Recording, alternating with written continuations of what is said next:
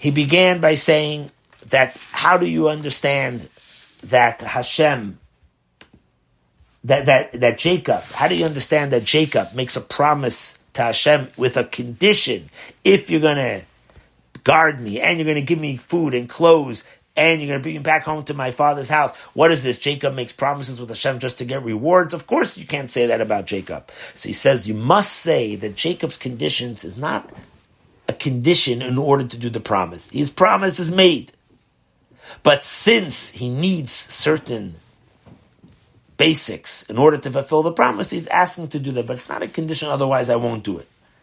And to explain this, he said that Rashi points out that when it says that I bring me home in peace to my father, and then he says you're going to make Hashem into my God, that's part of his condition. According to the Ramban, make Hashem to be my God is part of his fulfillment of his promise. I'm going to serve Hashem. That's what it means, make Hashem to be my God. Where? In the place where there's the monument. If so, why, according to the Ramban, it should have been a separate verse? Why do you have this half a verse is the, is the condition, half the verse is the promise?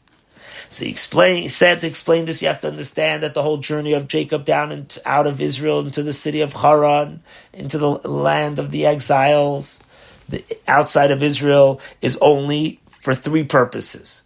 Number one, not only, but it's for three purposes. Number one is to show that even when he's by Lavan, even for 20 years, he's in a place that's full of negativity and sin, and nevertheless, he's not going to attach himself to it. He will not listen to his evil inclination. That's like the level of a Baal Teshuva. Only from going into the areas that you don't belong, and nevertheless staying holy, that's called an ascent that comes out of the descent. Another accomplishment of the descent is that you're able to fulfill your commandment of being fruitful and multiply, and that's what Jacob accomplished through going into Haran. And the third thing is, as Chassidus says, that the whole purpose of this journey of being 20 years there and being a shepherd of Lavan's flock was only for the gain of bringing out the sparks of holiness that was trapped there, and being that it was trapped there by taking them out, you make a dwelling place for Hashem, and that's what it means that he became so successful. Everything he touched flourished. That's because he got the gain out of it by taking the sparks out. Since this is the way it was by Jacob, and all our forefathers' actions are lessons for us, and it even gives us our strength. That means for all of us, our journey of our soul coming down into this world has a threefold gain. Number one, when your neshama, which is like a tzaddik, comes down into this material world, into a body and an animal soul, animalistic soul place uh, that's in your body, it tries to cover over godliness, and we subdue the yetzer hara, and we knock it away in order to elevate our neshama even higher to become like the level of a Baal Teshuva. Number two, through the soul coming down into this world, you're able to fulfill the fruitful and multiply, meaning you're able to study Torah and do mitzvahs. And number three, through coming down into this world, you're able to accomplish making a dwelling place for Hashem. Said the Rebbe here, and this is the summary of this Sikha.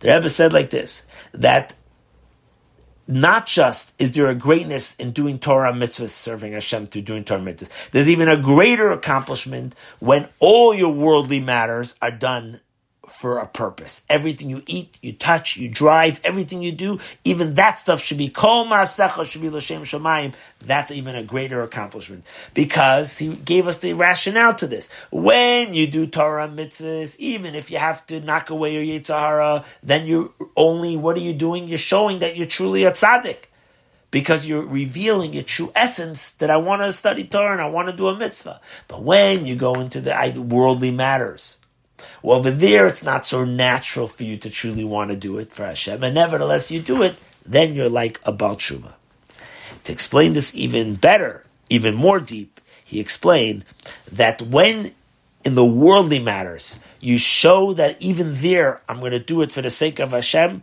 that reveals your true relationship with Hashem, that you're truly a person that bonds with God, and therefore everything that you do everything, even when it doesn't seem to be so holy. You connect it and do it for Hashem. That shows where you really are in your bond with Hashem. And this is revealed more when it's your regular worldly matters. Now you would could wonder what's a better accomplishment? Where do you see better here? That my soul descended into this world and had a greater ascent after? Very nice for my soul. But is that the ultimate purpose? Or is the ultimate purpose coming down into this world to do what Hashem wants, which is to make a dwelling place for Hashem?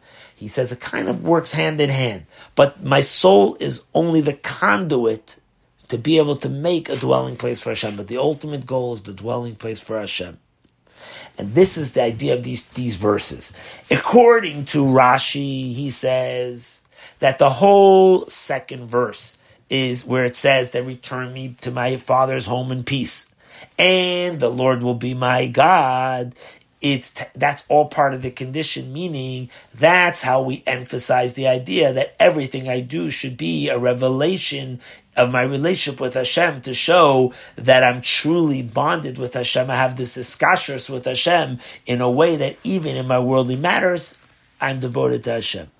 Now that I have that, I can fulfill my promise and build a monument, this matzeva of this rock that he made into this place to serve Hashem.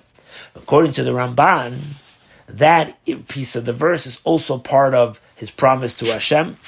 And when he says that God will be my, the Lord will be my God, what he's saying is that I'm going to serve Hashem.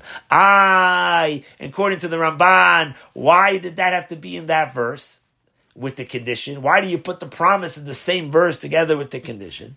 So the Rebbe explains brilliantly that it's because in a certain way, there's a gain in saying that is making Hashem, the Lord, into his God, is connected with the idea of his condition, bring me back in peace to Hashem. Because it's connected with the idea that me going down and me serving Hashem is part of, which is my promise, is part of my condition that if I have all the conditional stuff, I'll be able to serve Hashem. In other words, his worldly matters, his inyanei reshus, will be able to be also, for the sake of Hashem, is connected to the idea of his condition that I'll be able to be brought back home to my father in peace. What does it mean to be in peace? It means to be there in a way that I'm 100% intact of never touching any sin on the way. So this is all part from this mimer and the, the winter sichas of 1963, all brought together so beautifully here in today's Sicha.